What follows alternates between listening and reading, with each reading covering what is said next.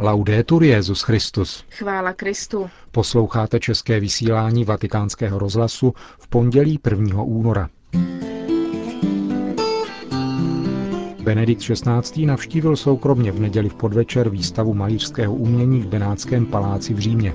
Na závěr kanonické návštěvy ad limina promluvil svatý otec k biskupům Anglie a Walesu. V Afghánistánu pracují úspěšně jezuičtí misionáři. Pořadem vás provázejí Milan Glázer a Markéta Šindelářová. Zprávy vatikánského rozhlasu. Vatikán.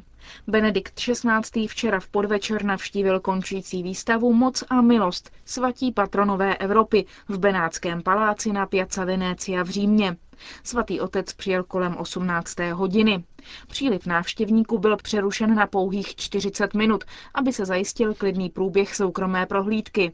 Benedikta XVI. provázel mimo jiné podsekretář italského předsednictví Rady ministrů Gianni Letta, italský velvyslanec u svatého stolce Antonio Zanardi a kurátor výstavy Alessio Geretti.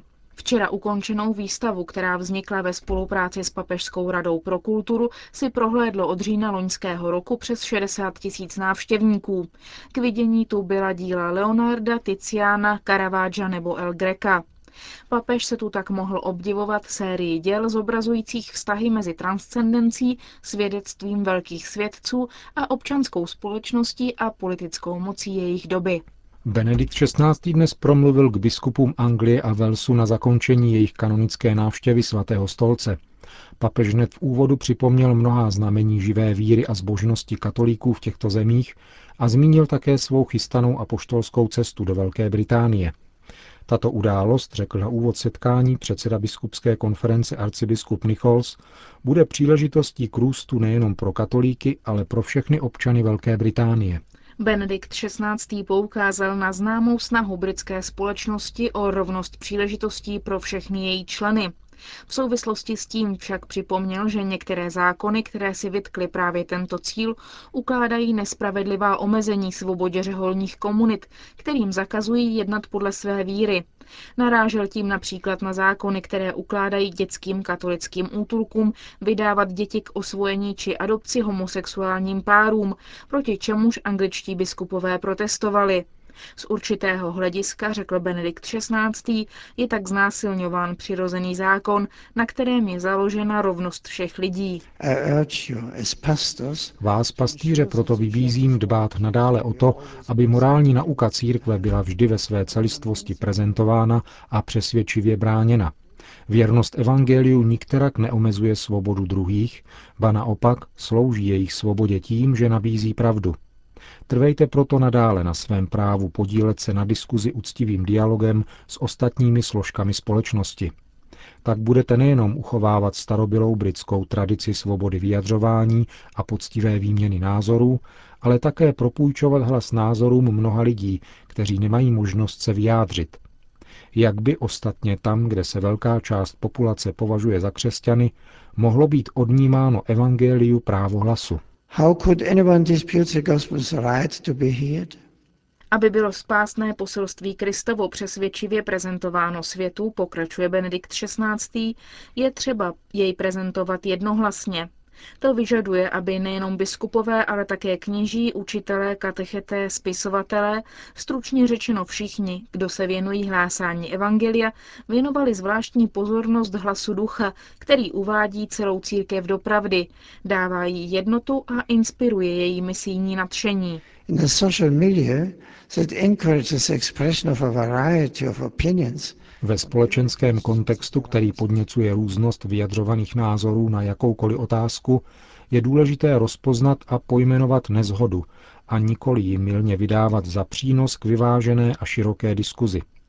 Osvobozuje nás pravda zjevená písmem a tradicí a vyjádřená církevním magistériem.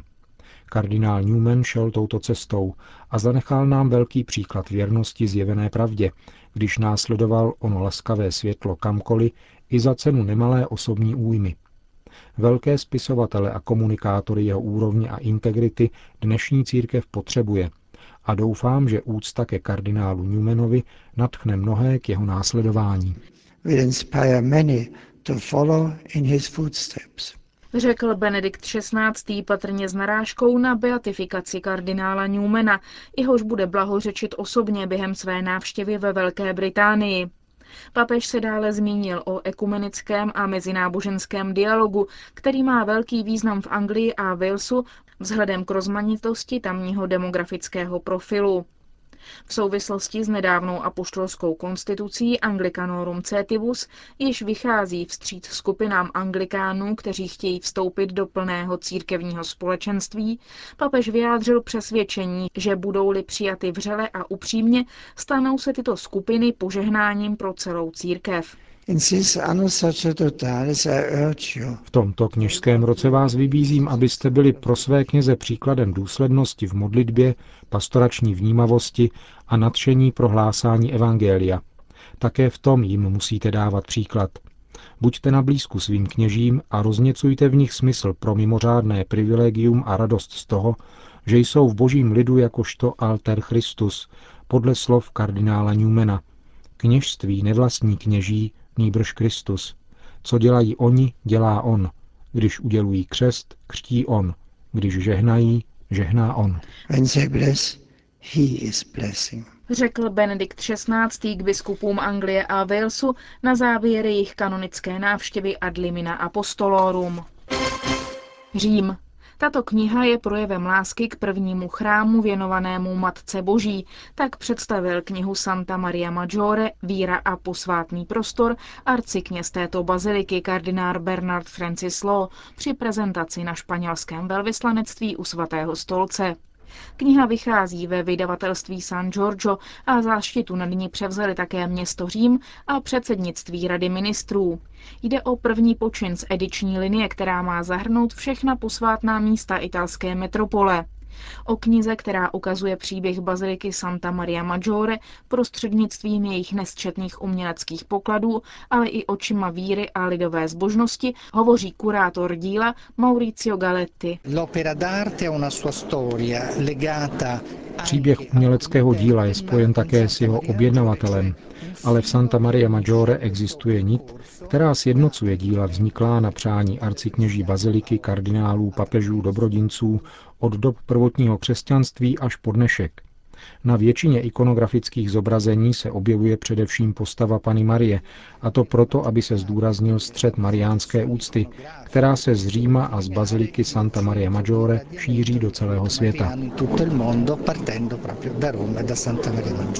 Tato bazilika je v skutku domem Matky Boží, která se za nás lidi u Božího syna laskavě přimlouvá, komentoval kardinál Giovanni Laiolo, předseda vatikánského governatorátu, jenž byl prezentaci knihy přítomný. Mám z této nové knihy o bazilice Santa Maria Maggiore radost také kvůli jejímu popularizujícímu charakteru, podle mého názoru se jedná o baziliku, která se dotýká samotné podstaty křesťanství, protože je tu uctívána Teotokos, Matka Boží. A říci Maria, Matka Boží, znamená říci, že Ježíš je pravý Bůh a pravý člověk, tedy je stejný jako my, kromě hříchu, jak říká list Židům. A to díky Marii. Maria je nerozlučně spjata s dějinami spásy celého lidstva a tudíž každého z nás. Říká kardinál Giovanni Laiolo. Dilí.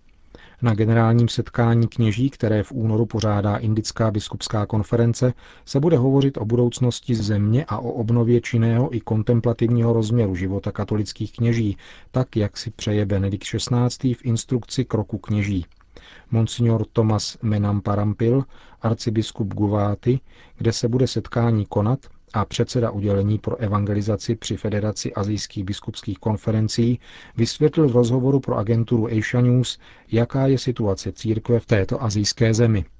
Indická církev je multikulturní a multietnická. V Guváhaty je 40 různých etnických skupin, které spolupracují jako členové jedné rodiny. Už tyto vztahy jsou jistým druhem evangelizace, podle arcibiskupa jsou dnes lidé evangelnímu poselství otevřenější, než se domníváme. Proto je potřeba k ním najít vhodný osobní přístup, ne příliš dogmatický, chladný a klerikální. Podle monsignora Menam Parampila je nezbytné, aby kněží znovu objevili opuštěný mysticismus. Křesťan budoucnosti musí být mystik, jinak přestane věřit. Říká a v zápěti vysvětluje, koho má slovem mystik na mysli. Toho, kdo se v proudu událostí pohybuje, aby pomáhal a zachraňoval, následoval a vedl, inspiroval, trpěl, pokud je to nutné, a daroval svůj život. Tedy žádné konfekční řešení, ani ideologické formule, ale hrdinové, kteří hýbají srdcem a drží se svých ideálů. Dnešní kněží v Indii musí umět dát důvěru těm, kdo ji ztratili, zvlášť mezi chudými chatrčemi nebo v oblastech ozbrojených konfliktů. Mír nám nikdo nepřinese na stříbrném podnose, říká indický arcibiskup, ale musíme ho získat, zasloužit si ho, pracovat na jeho vybudování. Kuwait. Katolíci v Kuwaitu se dočkali dovolení otevřít čtvrtou farnost. Apoštolský vikariát v této arabské zemi měl doposud tři kostely. Každý z nich sloužil více než 100 tisícům křesťanů.